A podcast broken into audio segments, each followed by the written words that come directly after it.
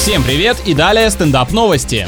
Австралийские какаду адаптировались в городской среде, утоляя жажду в фонтанчиках и добывая пищу на улицах, а теперь они еще и учат друг друга открывать мусорные баки. Очень прогрессивные попугаи-фриганы. Сначала такие случаи были единичными, но затем явление распространилось, и биологи считают, что причиной тому стал культурный обмен между птицами. У них еще и свои мастер-классы и школы по открыванию контейнеров. Какие находчивые оказались. Считается, что урбанизация ускоряет эволюционное развитие животных. Подражая человеку, они осваивают новые навыки, полезные в каменных джунглях. Скоро научатся заводить нужные знакомства и делать заискивающие комплименты.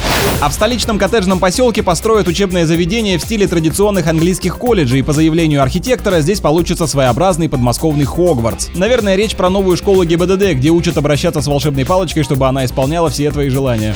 С вами был Андрей Фролов. Больше новостей на energyfm.ru.